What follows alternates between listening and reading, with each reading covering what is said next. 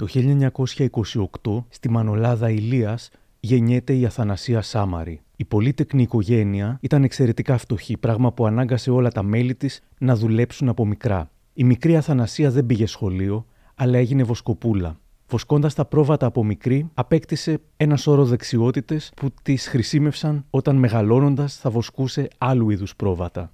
Το να χειραγωγεί, το να κατευθύνει και το να πείθει το πίμνιό της πως ήταν ο σωτήρας του. Είναι μια ενηγματική περίπτωση. Πατεώνησα κάποιος άλλος που να πει όχι, ήταν αγία. Την πιστεύω εγώ τα πάντα, ότι είναι καλή. Δεν μπορεί μια γράμματη να κάνει τέτοια πράγματα. Ανοίγει το στήθος της, να ανοίγει μια νέα το στήθος της. Συγγνώμη, τα έχω δείξει. Πρόκειται περί επιτιδία αγέτιδο. Κάτι είδε εκεί πέρα, κατάλαβε την απάτη, τέλος πάντων ήθελε να καταγγείλει και του έκλεισαν το στόμα. Δεν ξέρω, μαστουρωμένο, τι να πω, δεν ξέρω. Μια γυναίκα σατανική, ας το πω έτσι. Μέσα ήταν μπλεγμένη πολιτική. Τη ζωή μου την έδωσα στο Θεό και στον άνθρωπο. Αμαρτία που δεν την έχουν κλείσει σόβια. Τα γράμματα είναι από μέσα από το δέρμα της με το αίμα της. Απάτη, τι απάτη. Δύο-τρία άτομα που δεν αξίζουν τίποτα. Τι είναι τα άτομα; Όχι τα άτομα, η περιουσία τους. Κόσμος συγκεντρωμένος πολύ και την έρεναν με τι νομίζετε; Με πεντοχιλιάρα. Αυτό που έκανε στον πατέρα μου. Δεν το έκανε κανένας στον πατέρα σου. Μόνος του. Εσύ τον έκανες στον πατέρα. Εσύ, εσύ.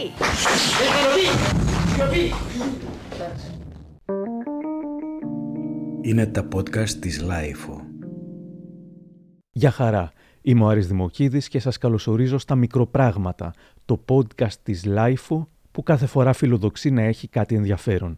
Αν θέλετε να μας ακούτε, ακολουθήστε μας στο Spotify, τα Google ή τα Apple Podcasts.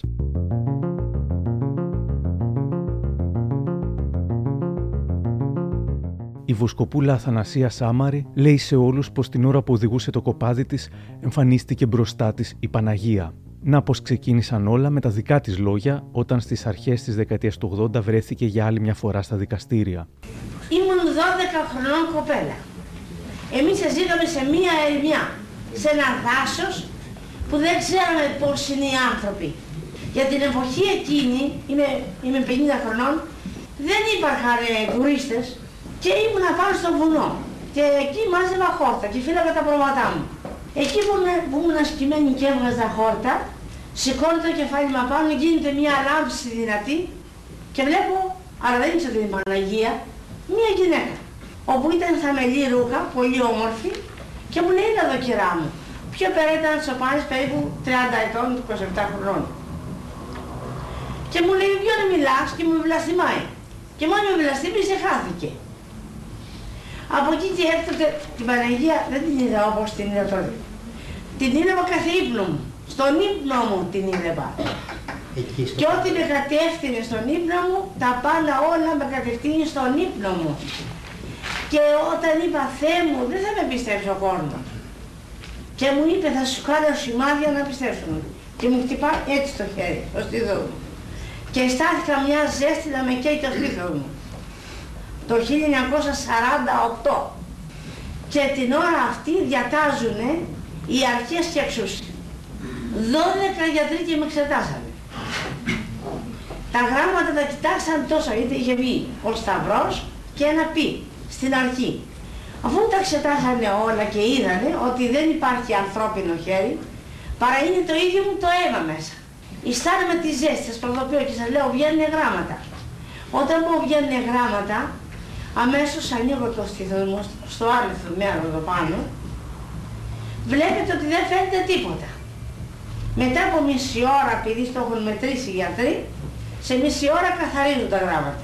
Σε σχετικό ρεπορτάζ του Νίκου Μισήρη από το Ε, μαθαίνουμε για τα πρώτα της βήματα. Τα νέα διαδόθηκαν σαν αστραπή σε μια κοινωνία που το τρίπτυχο πατρίς θρησκεία οικογένεια ήταν βαθιά ριζωμένο στο DNA της. Ωστόσο, δεν την πίστεψαν όλοι και οι ειδικότεροι ειδικοί της άνθρωποι, καθώς γνώριζαν ότι στην οικογένειά τους υπήρχε μια κληρονομική πάθηση, η δερματογραφία ή δερμογραφισμός, που ιατρικά ορίζεται ως δερματική αντίδραση σε κάποιο μηχανικό ερέθισμα του δέρματος που οφείλεται σε υπερευαισθησία του νευρικού συστήματος. Εκείνο που εντυπωσίαζε, συγκινούσε και διαμόρφωνε τη γνώμη των απλών ανθρώπων της επαρχίας εκείνης τη εποχής ήταν το γεγονός ότι όλα αυτά συνέβαιναν σε μια αγράμματη κοπέλα που δεν ήξερε καλά-καλά να βάλει ούτε την υπογραφή της. Οι πολέμοι της όμως ισχυρίζονταν πως αν η Παναγία άφηνε πραγματικά τα μηνύματα στο στήθος της, τότε σίγουρα αυτά δεν θα ήταν ανορθόγραφα. Τα σπουδαία νέα δεν άργησαν να φτάσουν και στο Μητροπολίτη Ηλίας Γερμανό. Ο ιεράρχης σπέβδει στο σπίτι του θείου της Αθανασίας που τη φιλοξενούσε στην Αμαλιάδα. Όταν βγήκε από το δωμάτιο, είχε την όψη πολύ συγκινημένου ανθρώπου και απευθυνόμενος στο πλήθος είπε: η Θεομήτωρ έχει κατ' επανάληψη εμφανιστεί σε ευσεβείς χριστιανούς και έχει παροτρύνει διευχών τους ανθρώπους εις μετάνοιαν. Ο θεοσεβούμενος λαός που περίμεναν υπόμονα το πόρισμα του δεσπότη ανατρίχιασε με τις διαβεβαιώσεις. Μία εβδομάδα μετά από αυτό το γεγονός, η Αμαλιάδα συγκλονίστηκε ξανά, αλλά με μεγαλύτερη ένταση καθώς η Αθανασία πέθανε και αναστήθηκε. Σύμφωνα με όσα δήλωσαν και δημοσιεύτηκαν στην εφημερίδα Πατρίς του Πύργου, όταν επανήλθε η ψυχή της Αθανασίας στο σώμα της, σύστηκαν τα θεμέλια του σπιτιού. Ο αγνός κόσμος της Αμαλιάδας είχε πλέον πιστεί ότι η Αθώβος Κοπούλα είχε άμεση επαφή με την Παναγία, οι επικριτές της όμως υποστήριζαν ότι η Αγία Θανασία ήταν δημιούργημα του τότε Μητροπολίτη και του διοικητή της χωροφυλακής. Φυσικά, πρώτα απ' όλα, η Αθανασία ήταν δημιούργημα του ίδιου της του πονηρού εαυτού.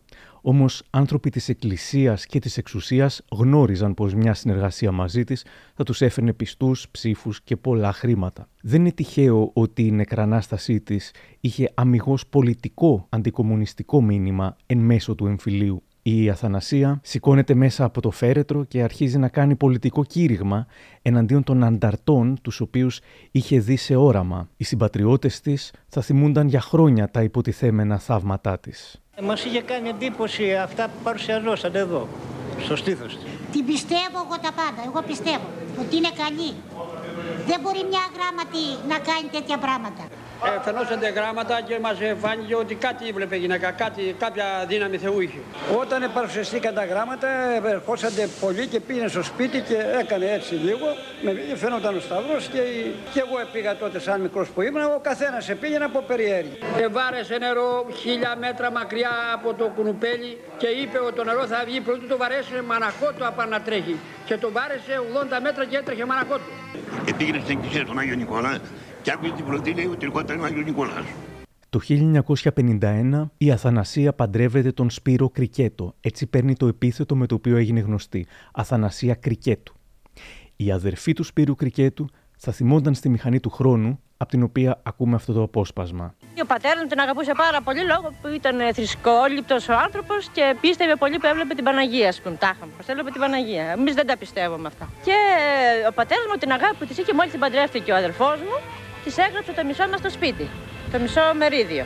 Μια παρεξήγηση όμως διατάραξε τις σχέσεις νύφης και πεθερού. Τότε η Αθανασία που συσχυρίζονται τη συγγενείς του συζύγου της ξέχασε την αγάπη του Θεού και άρχισε να δείχνει ένα άλλο πρόσωπο. Το σπίτι μας ήταν ολόκληρο, δεν ήταν μισοχωρισμένο, ήταν εμείς μέναμε προς τα κήθε. Και επειδή το μερίδιο εκείνο το είχε γράψει στη νύφη του, αυτή κάτι παραξηγηθήκαμε και ενευρίασε και μας πέταγε τις κατσαρόλες, τα σιρωτήρια, όλα προς το μέρος του δικό μας. Και έλεγε Αυτό είναι δικό μου το μέρος. Η Αθανασία προσπάθησε να πουλήσει το μερίδιό της. Κανένας όμως δεν ενδιαφέρθηκε να το αγοράσει. Έτσι εκείνη μαζί με το σύζυγό της έφυγαν από το χωριό και εγκαταστάθηκαν στην οδό Ελισπόντου 54 στο Εγάλο. Μαζεύει τον κόσμο, κάνει στο σπίτι της αγρυπνίες και μια μέρα των ημερών καλεί δημοσιογράφους, ανοίγει το στήθος της, τότε ήταν και σε κάποια νεαρά ηλικία, να ανοίγει μια νέα το στήθος της, δεν είναι και ότι πιο ευλαβικό θέαμα μπορεί να αντικρίσει κανείς.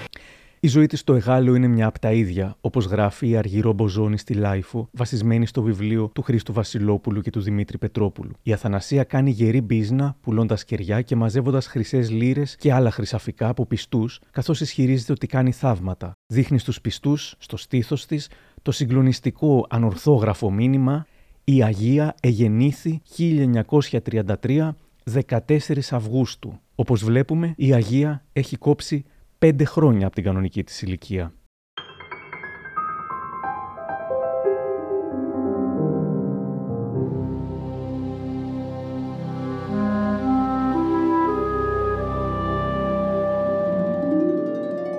Σύντομα ξεκινά περιοδίες και στην περιφέρεια. Πηγαίνει ως μεγάλη ατραξιόν σε μικρές πόλεις και νησιά, θησαυρίζοντας με τις ιερές αρπαχτές της. Το 1959 οδηγείται για πρώτη φορά στα δικαστήρια, με τους πιστούς της να διαδηλώνουν απ' έξω. Το τριμελές πλημμυλοδικείο την αθωώνει λόγω αμφιβολιών και ο πρόεδρος επικρίνει τους πιστούς της μιλώντας για ομαδική βλακεία. Μετά και την αθώωση, σε ένα κλίμα που ευνοεί τη θρησκοληψία, το επιχειρηματικό της δαιμόνιο ανθεί. Η οραματίστρια Αθανασία διώχνει το σύζυγό της, αποκτά μερσεντές, σοφέρ, συνεργάτες. Αυτοχειροτονείται Αγία και ασκεί την επιρροή της ώστε να προσελκύσει τους ανυποψίαστους πιστούς. Το 1961 κάνει μια πρωτοφανή κίνηση. Καλεί τους δημοσιογράφους και τις αρχές, μέχρι και τον προϊστάμενο του Αρίου Πάγου, για να τους φέρει σε επαφή με την Παναγία στο λόφο του Εγάλεο. Οι εκκλησιαστικές αρχές αναστατώνονται και κινητοποιούνται, συλλαμβάνεται για παράνομη συγκέντρωση. Λέει ότι στη στάση Κουνέλια κοντά στο Χαϊδάρι της έδωσε εντολή η Παναγία να χτίσει μια εκκλησία και αποχωρεί πανηγυρικά από το τμήμα. Ο νέος της ναός βρίσκεται στην οδό Βαρδουσίων, όπου θα ιδρύσει αργότερα το Σωματείο Ορθόδοξων Χριστιανών Παναγία η Φανερωμένη. Η Παναγία της γράφει νέα μηνύματα, πολύ συγκεκριμένα πλέον, που αφορούν κτηματομεσητικά ζητήματα. Σωτήρι, δώσε το κτήμα εις την Αθανασίαν, λέει ένα που απευθύνεται στον Αρχιμανδρίτη Ελευσίνας με τον οποίο ήταν σε κόντρα. Στόχος της είναι να βρει δωρεάν οικόπεδο, για να βρει εκεί υποτίθεται το αθάνατο νερό. Τα μηνύματα της Παναγίας γίνονται απειλητικά όταν την αμφισβητούν. Άνθρωποι, πάρα πολύ ανορθόγραφα, δεν μπορώ να, το, να τα περιγράψω, άνθρωποι όσοι μισούν την Αγία, φωτιά θα τους κάψει. Άλλα μηνύματα, κανείς δεν θα δυνηθεί να τη δικάσει και μην αδικείται αθώα ψυχή. Αυτά όσο ήταν στο δικαστήριο εμφανίστηκαν. Πατέρες, ουέ και αλίμονον αν δεν πιστεύετε την Αγία. Αυτό ήταν αμένσιωτο για έναν ιερέα που είχε πει ότι δεν την πιστεύει. Και ένα ακόμα αμένσιωτο προς τους εργάτες που εθελοντικά χωρίς καμία αμοιβή είχαν φορτωθεί από την Αγία το χτίσιμο μιας εκκλησίας και οι οποίοι είχαν απειβδίσει από τον πιεστικό και απότομο τρόπο της, έπρεπε να εργάζονται ώρες ατελείωτες ακόμα και με 40 τόσους βαθμούς ντάλα καλοκαίρι, η Παναγία τότε έγραψε στο στήθος της Αθανασίας μια σπόντα που απευθυνόταν σε αυτούς. «Μη θυμώνετε για να μην χάσετε την χάρη μου. Όποιος εργάζεται, απολαμβάνει».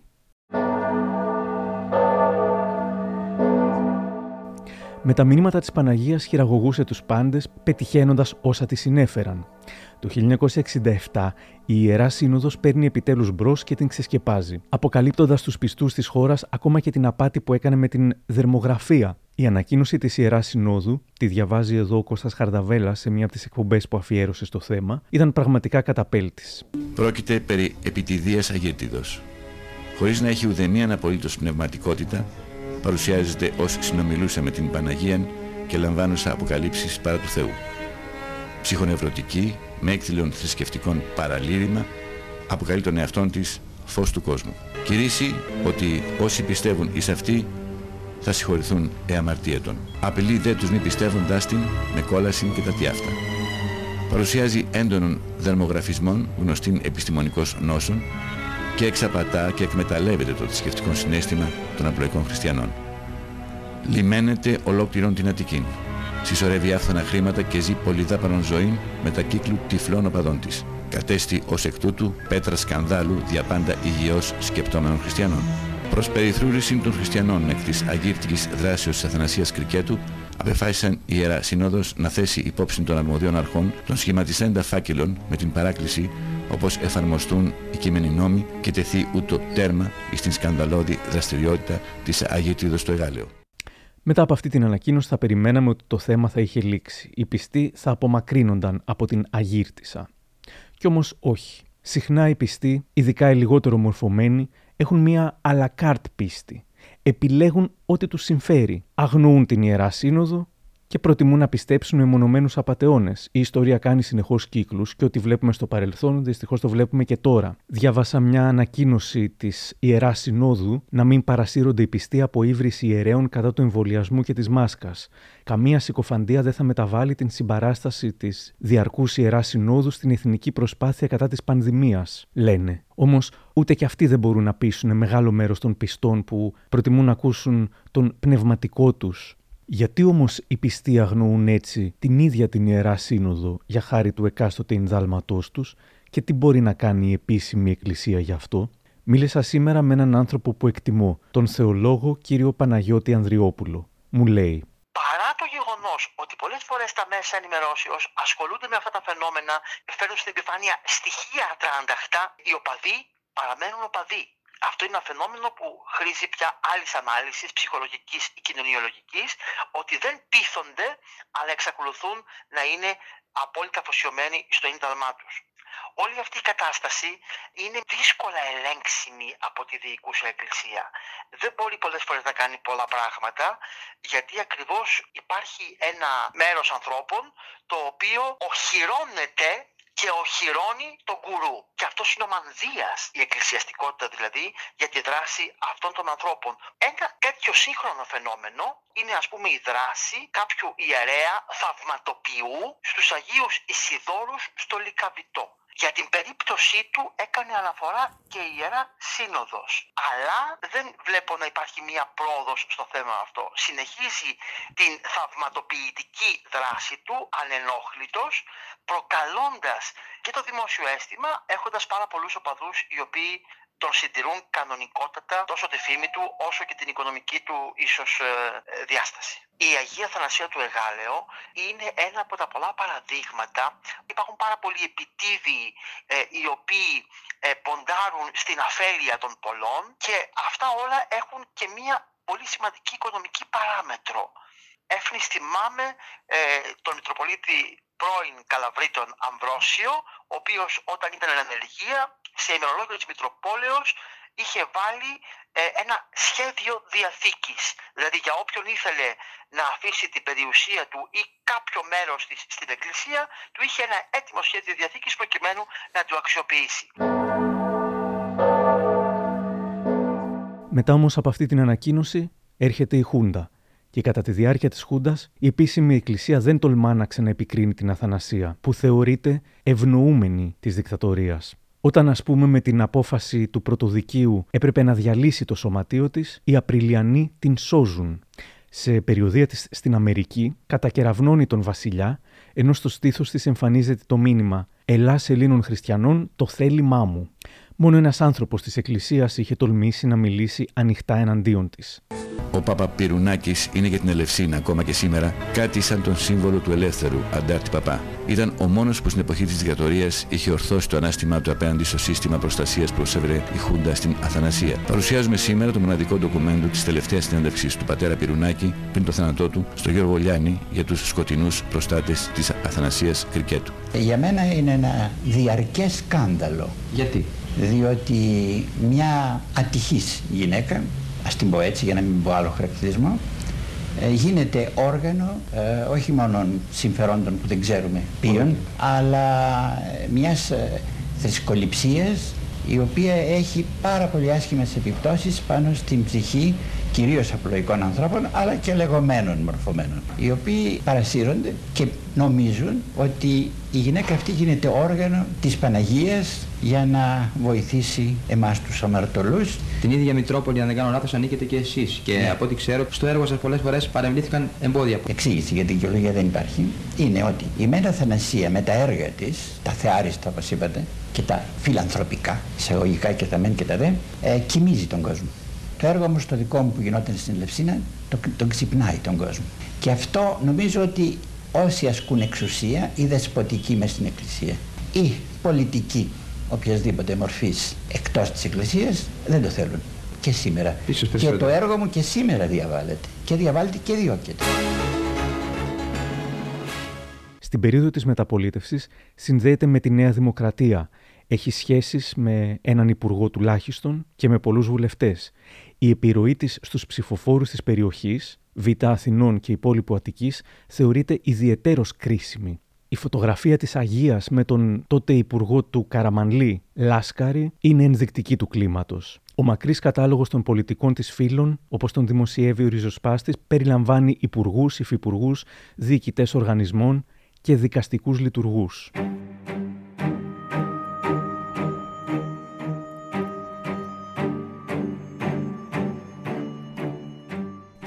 Όμως τρεις δημοσιογράφοι, οι reporters, Γιώργος Λιάννης, Κώστας Χαρδαβέλας και Γιάννης Δημαράς αγνόησαν τις πολιτικές και δικαστικές της φιλίες και αφιέρωσαν δύο αποκαλυπτικές εκπομπές των Reporters σε αυτήν. Μιλώντας στην ΕΡΤ το 2018, ο Γιώργος Λιάννης θυμήθηκε ένα μεταφυσικό ρεπορτάζ σε ένα χωριό όπου οι πτάμενες παντόφλες δήθεν χτυπούσαν μια γιαγιά.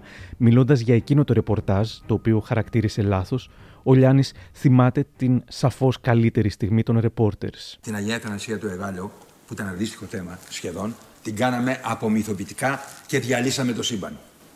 Δηλαδή δώσαμε στον ελληνικό λαό να καταλάβει ότι υπάρχει μια γυναίκα σατανική, ας το πω έτσι, έπασχε από αυτό το, την όσο που μπορείς να γράψεις πάνω στο δέρμα σου ό,τι θες. Και αυτή έγραφε, Έλα Παναγία, ήρθε η Παναγία.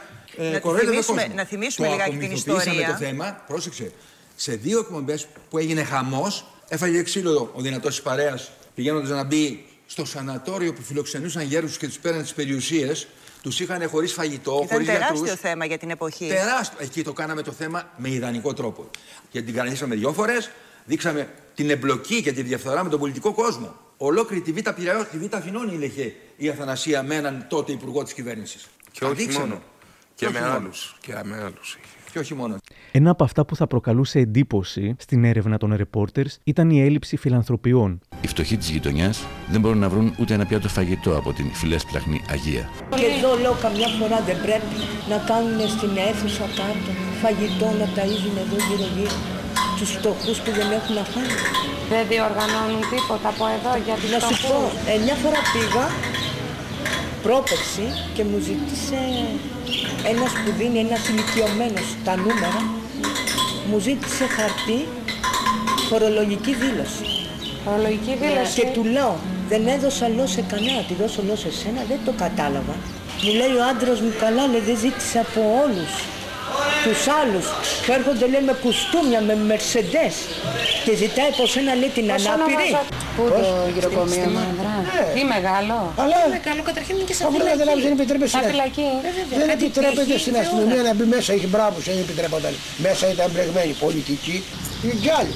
Οι μαζί από αυτοί, μέχρι ο Λάγανη και τα ακούς περιπουργού Λάσκαρη, ήταν μέσα. Το 1980 η Εκκλησία θα την ξεαφόριζε. Δεν ήταν πως είχε αλλάξει τακτικές αυτή, συνέχισε όπως πριν. Ούτε όμως η αλλαγή που ήρθε με το Πασόκ το 81 στάθηκε ικανή να την κρεμίσει. Κατά σύμπτωση, συνήγορος υπεράσπιση της σε όλες τις δίκες της θα ήταν ο ποινικολόγος Γιάννης Παπαδογιαννάκης, ο οποίος διετέλεσε Γενικός Γραμματέας του Υπουργείου Δικαιοσύνης επί κυβέρνησης Ανδρέα Παπανδρέου. Η ΕΡΤ το 1982 παρακολουθεί μια από τις πολλές δίκες για το ίδρυμά της αυτή τη φορά και την φρικτή κατάσταση που καταγγελόταν ότι επικρατούσε εκεί. Κύριε Κοροβίλο, είστε μάρτυρας κατηγορίας. Ποια είναι τα στοιχεία που έχετε για να κατηγορήσετε Για την μένα Αθανασία αυτή η Γκριτέκ; γυναίκα είναι τελείως απαταιώνας και είναι αμαρτία που δεν την έχουν κλείσει σόβιο. Δηλαδή αυτό είναι το λιγότερο. Γιατί βρίσκει αφελείς ανθρώπους, τους αφήνει και πεθαίνουν, τους παίρνει την περιουσία, τους βάζει και δουλεύουν τζάμπα και εκμεταλλεύεται τον κόσμο. Εγώ είχα έναν ξάδερφο, ας πούμε, δούλευε άνθρωπος στην Αμερική πάρα πολλά χρόνια, ήρθε στην Ελλάδα, του λέει: Εγώ θα φροντίσω για σένα. Μόλις τακτοποιήθηκε στην Ελλάδα και έκανε ένα σπίτι και αρκετά λεφτά, ας πούμε, με διάφορες κομπίνες, τον βάλανε τον άνθρωπο και πούλησε το αυτοκίνητό του, ό,τι είχε και δεν είχε την περιουσία και του φάγανε τα λεφτά. Μόλις τελείωσε και δεν είχε τίποτα, ας πούμε, τον βάλανε και δούλευε θηρορό. Πού; Εκεί στο ίδρυμα που έχει. Λοιπόν, αφού τον βάλανε και υπόγραψε και ένα χαρτί ότι δεν θα έχει καμία απέτηση και ότι δεν θα πηγαίνει ούτε έξω να βλέπει κανέναν, μόλις αυτός άρχισε να βγαίνει έξω, του κλείσανε την πόρτα και του είπαν ότι δεν μπορεί να ξαναμπεί μέσα. Απίστευτη κι όμως ελληνική λεπτομέρεια, ο οίκος Ευγυρίας λειτουργούσε από το 1964 χωρίς άδεια λειτουργίας. Υπήρχαν βέβαια έξω από τα δικαστήρια και υποστηρικτές της, με τα δικά τους επιχειρήματα. Τη γνωρίζω από την ώρα που έγινε καλά από τον καρκίνο. Ποιος έγινε καλά από το καρκίνο; Η αδελφή Αθανασία. Είχε καρκίνο. Είχε καρκίνο στο στήθος της. Και εκεί απάνω βγαίνουν τα γράμματα. Ποια είναι αυτά τα γράμματα. Τα γράμματα είναι από μέσα από το δέρμα της με το αίμα της. Την ώρα που βγαίνουν τα γράμματα αισθάνεται μία φωτιά. Δηλαδή τελικά θέλετε να μου πείτε ότι έγινε από μόνη της καλά από τον καρκίνο και όχι από τους Α, γιατρούς. η Παναγία. Απάτη. Τι απάτη. Κοιτάζει να πρι- κάνει πλήση εγκεφάλους όσοι πηγαίνουν εκεί, ιδίως σε κορίτσια μικρά που έχουν μέλλον, να τα πάρουν να τις δουλεύουν δωρεάν. Πώς το ξέρετε αυτό που λέτε; Έχασα τα παιδιά μου κατά αυτόν τον τρόπο. Τα παιδιά... Πώς τα χάσατε; Αυτό είναι πολύ σημαντικό. Ναι, πώς τα χάσει. Τα έπαιρνε η μάνα με εντολή της Αθανασίας ότι πρέπει η Παναγία... Όπα. Εσείς αβαλτοί. Ναι. Η Παναγία, η Παναγία να τα φωτίσει. Και τα έπαιρνε, τα πήγαινε μέσα να τα φωτίσει. Η Παναγία και εκεί πέρα γινόταν, γινόταν πλήση εγκεφάλου, ξεμυαλίσαν και όταν έφτασαν σε ηλικία. Η μεν πρώτη που τέλειωσε το Λύκειο, η δεύτερη δύο μήνες να τελειώσει το Λύκειο, έφυγαν και φιωάτησαν μέσα. Στη σουρεαλιστική δίκη της, στις αρχές της δεκαετίας του 80, λες και ήταν βγαλμένη από επεισόδιο του Ουρκιστείτε παρακαλώ, το δικαστήριο προσπαθούσε πολύ σοβαρά να καταλάβει ποια συμφωνία είχε κάνει με την Παναγία, παίρνοντας σαν αντικειμενικό δεδομένο ότι Α η Παναγία υπάρχει και ότι Β η Παναγία συνομιλούσε στα αλήθεια με την Αθανασία. Όραμα, ο, οπτασία, οπτασία. Και σας άγγιξε στο στήθος. Ναι. Σας ανέβησε η Παναγία κανένα έργο. Με και φώτισε της ο είπατε. Θεός και την είπα αυτή τη λέξη. Ο Θεός με φώτισε και την είπα. Ακούστε. Δεν μου Παναγία τίποτα. Είδα την Παναγία. Ναι. Παρακάτω. Συνεχίστε. Τι έγινε; Μου Τη είπατε είπε- κατευθείαν πώς θα με πιστέψουν; Δεν Όχι, σας μου είπε τίποτα. να πει στον κόσμο να μετανοήσουν, να πιστέψουν. Α, σας είπε λοιπόν. Και λέω δεν θα με πιστέψουν Παναγία μου. Θα σου κάνω σημάδια να πιστέψουν. Μάλιστα. Και μου χτυπάει Σας είπε έτσι. λοιπόν η Παναγία να πείτε στον κόσμο να μετανοήσουν. Ναι. Σας είπε τίποτα για έργο να βοηθήσει τους ανθρώπους, τους συνανθρώπους. Τίποτα, τίποτα. Μόνο Δεν να με πεις στον κρύβω. κόσμο. Συνεπώς, αυτά τα σημάδια σας τα έχει κάνει η Παναγία για να τα βλέπει ο κόσμος και να σα πιστεύει. Ναι, αλλά εγώ δεν τα φανερώνω όλη την ώρα στην, στον κόσμο. Δεν επακούτε στην εντολή της Παναγίας. Συγγνώμη, τα έχω δείξει. Αλλά όχι Κάθε όπως φορά- ότι σας κάθε πω- φορά που... κάτι Το πρόβλημα είναι, συνδέσατε ή δεν συνδέσατε αυτά τα σημάδια, αυτή την προσπάθεια που κάνετε προς τον κόσμο και το να μετανοήσει. Ποια προσπάθεια; Αυτή την- δεν κάνετε προσπάθεια. Την στον- πίστη μου, την Την πίστη πίστη. μου να Την πω οποία στον ναι, κόσμο να- να μετανοήσουμε, να μετανοήσουμε. γίνουμε καλοί Να γίνουμε χριστιανοί. καλοί χριστιανοί. Εμείς ζούμε χριστιανικός, κοινωνικός μέσα στο έργο αυτό. Δεν ζούμε περιορισμένα τον κόσμο αυτόν που βλέπετε, ούτε ενδυμασία φορούν, διότι υπηρετούμε τον συνάνθρωπο. Αυτή η Έχουμε πράξη- δώσει τη σας ζωή παρακαλώ, μας για τον αυτή- συνάνθρωπο, αυτή η πράξη- προς δόξα Θεού. Αυτοί οι πράξεις που γίνονται, κυρία Κατηγορουμένη, και δίδουν ορισμένοι τρόφιμοι την περιουσία τους στο ίδιο. Τρόφιμοι; Ναι, ναι, Μα τρόφιμοι. δεν είναι, δεν είναι δύο-τρία άτομα που δεν αξίζουν τίποτα κύριε. Ποιοι δεν αξίζουν τα άτομα. Όχι τα άτομα, η περιουσία τους. Λοιπόν, δεν αξίζουν λοιπόν τίποτα η περιουσία τους. Μήπως αυτοί το έκαναν με τη σκέψη ότι δεν πρέπει να έχω περιουσία, δεν είναι σύμφωνο με το... Όποιος βρεθεί θέλω όχι μόνο να με σταυρώσει, αλλά μια θέλω να τελευταία ερώτηση. σκοτώσει. Παρότι ήταν γνωστό πως εποφθαλμιούσε πετυχημένα μάλιστα τις περιουσίες πολλών πιστών της, αλλά και μη, θυμίζω το μήνυμα της Παναγίας Σωτήρη δώσε το κτήμα εις την Αθανασίαν, η ίδια στο δικαστήριο θα ισχυριστεί, ψευτοκλέγοντας, ότι δεν ήθελε καν τα χρήματα και της τα έδιναν με το ζόρι. Πρέπει να ξέρετε το κράτος που κάνουν αυτό το έργο. Και παρακαλώ το Θεό να παλεύουν κι άλλους ανθρώπους. Διότι εγώ δεν μπορώ να διαθέσω να τον κάνω μόνο μου. Όχι, καλά, εσείς τώρα εγώ σας λέω για αυτούς που λε- λένε ότι εξαπατήσατε. Κανένα δεν. Ήρθε εκείνος ο... Τη ζωή μου την έδωκα στον Θεό και στον άνθρωπο.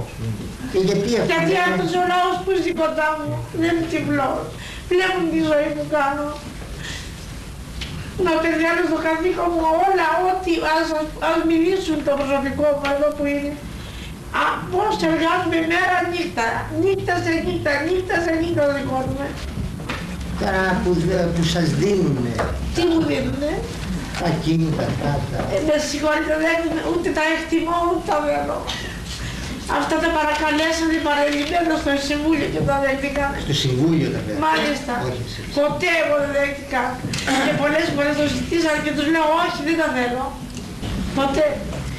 Δηλαδή αρνείστε ότι εκμεταλλευτήκατε Αρνούμε αυτό που λέτε. μέσα από την καρδιά μου. Δεν αγάπησα τα λεφτά. Αγάπησα τον Θεό και τον άνθρωπο. Το αποτέλεσμα εκείνης της δίκης, όπως και όλων των υπολείπων, αθώα. Εάν υποτεθεί ότι η πολιτεία και εμείς θέλουμε να κάνουμε τον καθήκον μας, έχουμε τον δρόμο και μπορούμε και να το επιβάλλουμε. Δηλαδή, να ελέγχουμε συστηματικότερα αυτό το σωματείο, όπως και όλα τα σωματεία, και αν υπάρχουν παραβάσεις, να επιβάλλουμε και κυρώσεις. Αλλά την κατηγορία της απάτης δεν είναι δυνατόν να τη δεχθώ ούτε σαν άνθρωπος, ούτε σαν εισαγγελέας. Και σίγουρα σε πώς να κηρύξετε αθώο.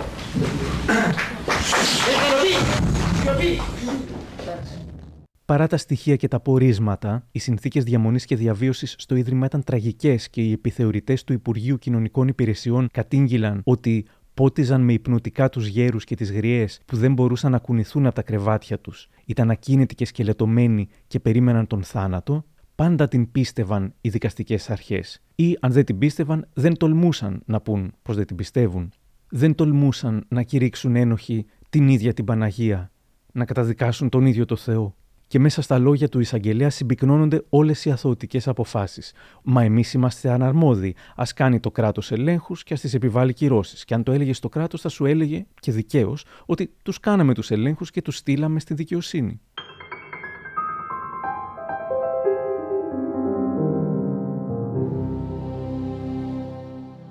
Δεν είναι μυστικό πως δύσκολα θα καταδικαστεί κάποιος που σχετίζεται με την Εκκλησία. Μου λέει ο θεολόγος Παναγιώτης Ανδριόπουλος. Είναι πιο δύσκολο να τους επισημάνει κανείς και να τους εκθέσει ταυτόχρονα. Που σημαίνει ότι είτε πανεκκλησιαστική είτε εκκλησιαστική θέλει πάρα πολύ καιρό οπλοστάσιο ε, για να τους στήσει κανείς στη γωνία νομικά. Έχουν επίσης πολλές φορές στηρίγματα και στο νομικό χώρο και κόσμο και έτσι ε, μπορούν να εξασφαλίζουν αυτοδοτικές αποφάσεις και να συνεχίσουν ανενόχλητη τη δράση τους. Άντε να τους πιάσεις, δεν είναι εύκολο. Ε, σου κάνουν αγωγές, σου κάνουν μηνύσεις, σου κάνουν πράγματα, ας πούμε. Για να ακουστεί η πλευρά της, ακούμε μαζεμένες τις τοποθετήσεις του συνήγουρου υπεράσπισής της, κ. Παπαδογιαννάκη, στην τηλεόραση του Α. Πραγματικά ένας άνθρωπος να συνεγείρει και να τόσους, τόσος κόσμος να τον ακολουθεί ε, δεν είναι τυχαίο.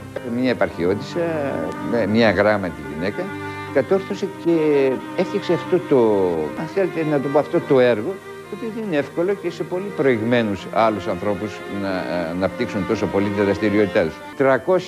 350 περίπου γέροντες εφιλοξενούνται εκεί πέρα, εκ των οποίων οι 30, το 30% περίπου ήταν δωρεά, οι υπόλοιποι ήσαν είτε με, τους, με τις συντάξεις τις οποίες έπαιρναν, είτε από κάποια χρήματα τα οποία έδιναν συγγενείς τους. Έδειχνε τη βούλησή τους για περιορισμένο ορισμένο χρονικό διάστημα.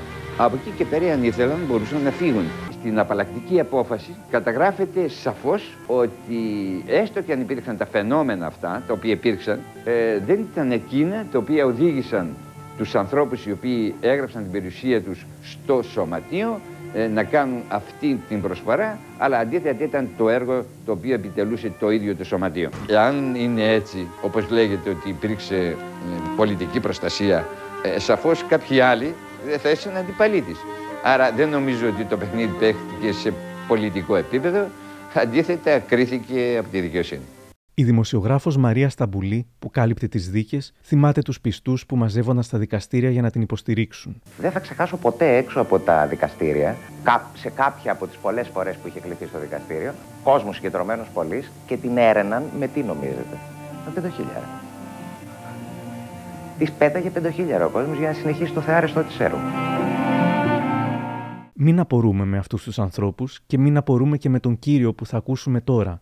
Είναι αυτά σημεία από το Θεό ε, για να πιστέψει ο άνθρωπος. Δηλαδή, πετε μου τι έχετε δει εσείς και πιστέψτε. Τα γράμματα, αγαπάτε αλλήλους, μη σε τον αμαρτωλό παρά την αμαρτία, φράσει του Ευαγγελίου, τα οποία έχουν εξηγηθεί από σοβαρούς γιατρούς και έχει αποδειχτεί ότι είναι αλήθεια. Αγαπάτε αλλήλους. Μήτερ Θεού, Ιησούς Χριστός, με σταυρό, τα πάντα. Στην απολογία της στο δικαστήριο, η Αθανασία ισχυριζόταν ότι είχαν έρθει 12 γιατροί και επιβεβαίωσαν ότι δεν είχε γίνει από ανθρώπου χέρι. Και μάλιστα τα είπε αυτά έχοντας ορκιστεί στο Ευαγγέλιο οι αθεόφοβοι. Στην πραγματικότητα, το μόνο ιατρικό πόρισμα ήταν το πόρισμα ιατροδικαστών υπό τον ιατροδικαστή Καψάσκι που είχε καταλήξει. Πρόκειται περί ψυχονευρωτικού ατόμου, τα γράφει η ίδια, παρουσιάζει έντονων δερματογραφισμών της αγγειοδιαστολή διατηρούμενης επιμακρών, κατόπιν προστριβής υπολεπτού αμβλέως οργάνου. Καψάσκης ιατροδικαστής.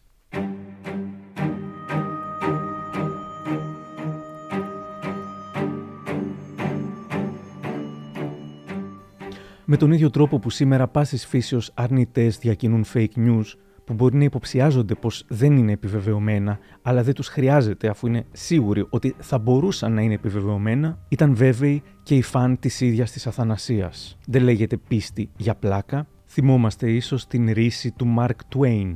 Η πρώτη θρησκεία στον κόσμο επινοήθηκε τη μέρα που ο πρώτος απατεώνας συνάντησε τον πρώτο ηλίθιο.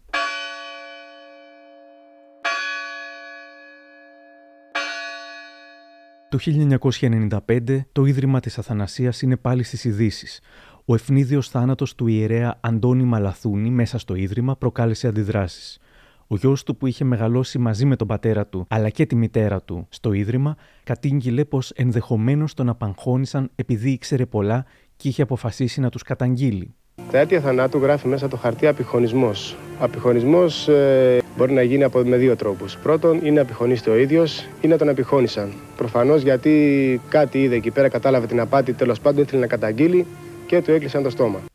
Δεν άφησαν τον γιο φυσικά να μπει μέσα και η ηλικιωμένη μητέρα του που ζούσε ακόμα στο ίδρυμα ήρθε στη σιδερένια καγκελόπορτα και μέσα αυτή, έξω αυτός, έγινε ο εξής απίστευτος διάλογος μπροστά στις κάμερες.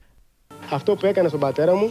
Δεν το έκανε κανένας στον πατέρα σου. Μόνος του. Εσύ τον έκανες στον πατέρα. Εσύ, εσύ. Αφού έτσι νομίζεις. Εσύ τον έκανες στον πατέρα σου. Εμένα θα κάνεις το ίδιο.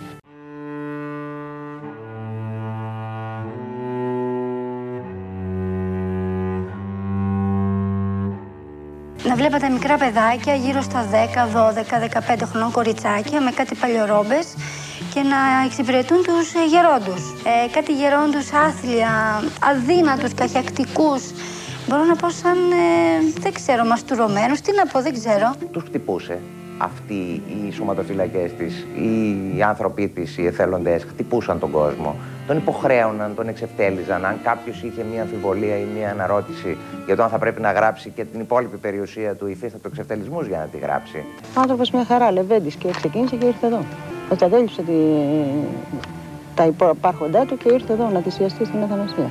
Σας είπε ο σύζυγός σας ότι αποφάσισα Εγώ... να δώσω κάποια πράγματα στην Αθανασία, τι σας είπε; Ναι, για το σπίτι, ας πούμε, και μετά τον πίεσα εγώ και ήρθε εδώ. Και ήρθε και το μεταβιβάσαμε στα παιδιά μας, ας πούμε, ένα σπίτι που είχαμε φτιάξει. Α κάνετε μεταβίβαση στα παιδιά σας για να μην μπορέσει να ναι, το ναι, δώσει; Ναι, ναι, ναι, ναι. Άμα δεν πάρει την περιουσία, δεν τους δέχεται. Φιλανθρωπικά δεν κάνει αυτή. Και κάθε τόσο έρχονται και σκοτώνονται εδώ από κάτω οι συγγενείς γιατί τους κρατάει τι περιουσίες. Τα δεσμεύει όλα. Με δικηγόρους, με συμβολογράφους. Ο Υπουργός Πρόνοιας Μανώλης Κουλάκης πήγε στο γυροκομείο και με την στενή συνοδεία και παρακολούθηση των εκλεκτών της Αθανασίας επισκέφτηκε όλους τους χώρους. Τους βρήκε πεντακάθαρους και κανένας δεν του παραπονέθηκε για τίποτα. Τη δεκαετία του 2000, στον αθέατο κόσμο, ο Χαρδαβέλλα επανήλθε στο θέμα που είχε κάνει πάταγο με τους ρεπόρτερς, μιλώντας αυτή τη φορά και για τις κατασκηνώσεις της Αγίας. Σε μια περιοχή φιλέτωση Λιβανάτες, σε μια έκταση 300 στρεμμάτων υπολόγισης αξίας και ιδιοκτησίας της Αθανασίας, έχει στηθεί η μεγάλη επιχείρηση της Αγίας. Εκατοντάδες πιστοί της εργάζονται χωρίς μισθό καθημερινά σαν ήλωτες, καλλιεργούν τα κτήματα, φροντίζουν τα ζώα της φάρμας, κτίζουν κτίρια για τους ανθρώπους της Αθανασίας, υπάρχει και παιδική κατασκήνωση, με το αζημίωτο για τα περισσότερα παιδιά, παράγονται προϊόντα που μετά βγαίνουν στο εμπόριο, άραγε με μια τιμολόγια και πιο έλεγχο. Όλα αυτά είναι μέσα στο σκοτάδι. Απέναντι είναι τα μαγειρία. Πρέπει να δουλεύουν 4-5 γυναίκες εκεί, τραπεζοκόμοι. Ε, νομίζω έχουν και πισίνα. Τα άτομα αυτά εργάζονται θελοντικά ή πληρώνονται; Δεν πληρώνονται. Ε, εθελοντικά. Δεν έχουν οικογένειες οι ίδιοι; Είναι πάρα πολλές οικογένειες που εργάζονται εδώ και είναι και άνθρωποι οι οποίοι είναι, δεν είναι παντρεμένοι. Οι οικογένειες εργάζονται, εργάζονται και τα παιδιά τους εδώ. Ε, τους, τους δίνει τα προστοζήν, μάλλον τα παράγουν οι ίδιοι γιατί έχουν και τελευταίο τύπου μηχανήματα στην αγροτική παραγωγή. Έχουν φορτηγά για να μεταφέρουν τα προϊόντα στο ίδρυμα. Όπου και αν πήγαμε για να μπούμε στο βασίλειο της Αθανασίας και να δούμε τι συμβαίνει μέσα σε αυτό, συναντήσαμε κλειστές πόρτες και βλοσφυρούς ανθρώπους που μας απαγόρευαν την είσοδο. Το σκοτάδι και η σιωπή είναι το τέλειο προκάλημα για όσα συμβαίνουν στον αθέατο κόσμο της δίθεν Αγίας του Εγάλεο Αθανασίας Κρικέτου. Στην ίδια εκπομπή δίνεται και η επιστημονική εξήγηση από δερματολόγο του γιατί ξαφνικά είχαν σταματήσει να εμφανίζονται τα θαυματουργά μηνύματα της Παναγίας στην Αθανασία. Η Αθανασία του Εγάλεο, αν είχε ακολουθήσει κάποια θεραπευτική αγωγή και αν έπαιρνε κάποια προτινόμενα φάρμακα, υπήρχε περίπτωση να μην μπορούσε πια να εκμεταλλεύεται τον κόσμο χαράζοντας η ίδια αυτά τα σημάδια στο στήθος της; Βεβαίως, αν υποβάλλεται σε κάποια θεραπευτική αγωγή, θα ήταν υπιότερο το φαινόμενο ή θα είχε και εξαλειφθεί και βεβαίως δεν θα μπορούσε να το χρησιμοποιεί και να το εκμεταλλεύεται. Η Αθανασία ήδη από τη δεκαετία του 2000 είχε αποτραβηχθεί, καθώς είχε υποστεί πολλαπλά εγκεφαλικά επεισόδια. Η ηλικιωμένη δεν είχε πλέον επαφή με το περιβάλλον και οι βοηθοί της απλώς την περιέφεραν ανάμεσα στους πιστούς και ερμήνευαν τους ακατάληπτους ήχους που έβγαιναν από το στόμα της. Κάθε Σάββατο πλήθος κόσμου συνέρε στο ειδικά διαμορφωμένο ναό και το 2013 το Lamia Report δημοσιεύει μια φωτογραφία της Αγίας όπως ήταν τότε, καθυλωμένη στο αναπηρικό καροτσάκι, χωρίς επαφή με το περιβάλλον, με το βλέμμα της εντελώς κενό.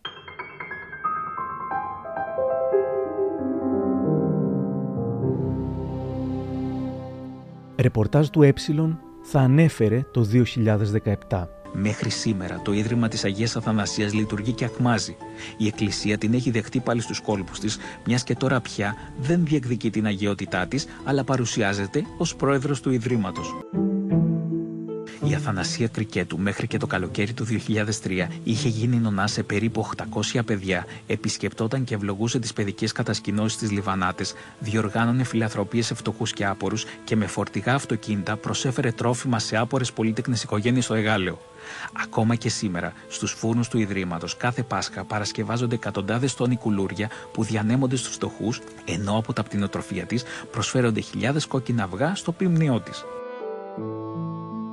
το φιλανθρωπικό έργο χρησιμοποιούνταν πάντα επικοινωνιακά, είτε ήταν αληθινό είτε ήταν απλώς στάχτη στα μάτια, ώστε η Εκκλησία ή οι εκπρόσωποι της να πετυχαίνουν μια ευνοϊκότερη αντιμετώπιση, ακόμα και αν είναι ψίχουλα τα όσα δίνουν σε σχέση με το όσα παίρνουν. Παρόμοια κόλπα με την Αθανασία χρησιμοποίησαν για δικό τους όφελος από την αρχή των θρησκειών χιλιάδες πονηροί, ψευδοπροφήτες με υποτιθέμενα θαύματα, με περιφορές της κάθε ιερής παντόφλας, με ισχυρισμούς για θεϊκές συνομιλίες πολλές συγκρίθηκαν με την Αθανασία. Το 2018 διαβάζουμε στο πρώτο σέλιδο της Εσπρέσο. Ξανθιά η νέα Αθανασία του Εγάλεο. Ήταν για μια βασούλα πεντάκι ρίντεν που ισχυρίζεται ότι πιάνει ψηλή κουβέντα με τον ίδιο το Χριστό σαν άλλη Αγία Αθανασία του Εγάλεο. Στις 20 Φεβρουαρίου του 2020 η Αθανασία Κρικέτου Σαμάρη φεύγει από τη ζωή. Πεθαίνει σε ηλικία 92 ετών. Η κηδεία της γίνεται στο Ίδρυμα Γεροκομείο Παναγία Φανηρωμένη στη Μάνδρα, όπου μεταξύ άλλων βρέθηκαν και αρκετοί ιερείς. Αμέσως μετά την πομπή, που αποτελούνταν από άνδρες και γυναίκες με λευκά μαντίλια, ήταν το σήμα κατά τεθέν της, με το οποίο κάλυπτε το κεφάλι της, κατευθύνθηκαν κλαίγοντας και ψάλλοντας εκκλησιαστικούς ύμνους στο σημείο που βρίσκεται ο ολόλευκος μαρμάρινος τάφος που είχε φτιάξει από το 1985.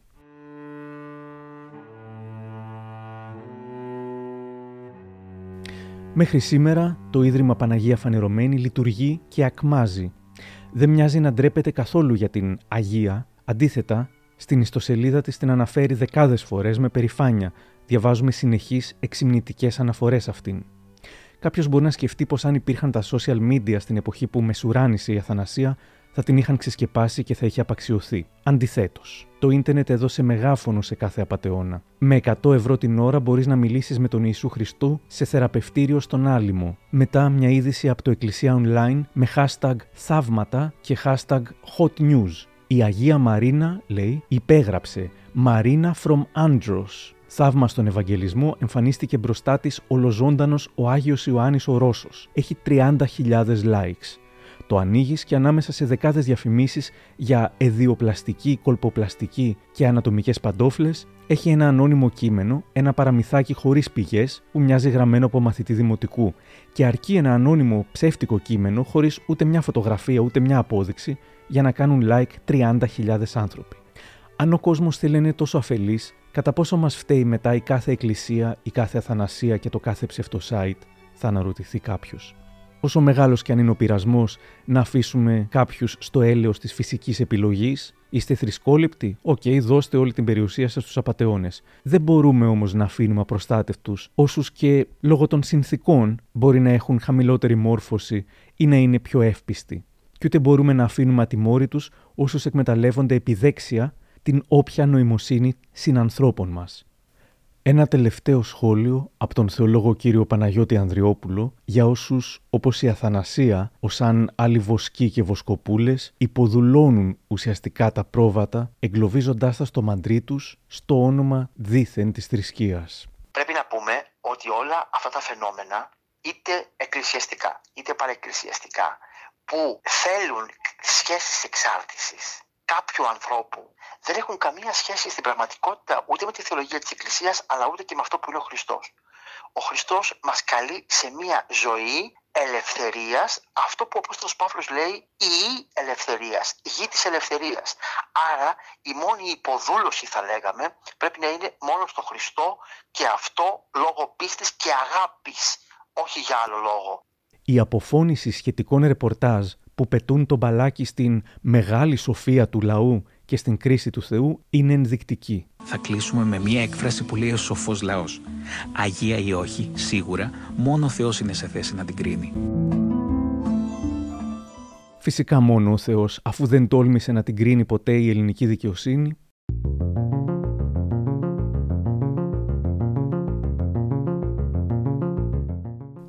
Κάπου εδώ τελειώσαμε. Αν θέλετε να μας ακούτε, ακολουθήστε τα μικροπράγματα στο Spotify, τα Google και τα Apple Podcasts. Για χαρά!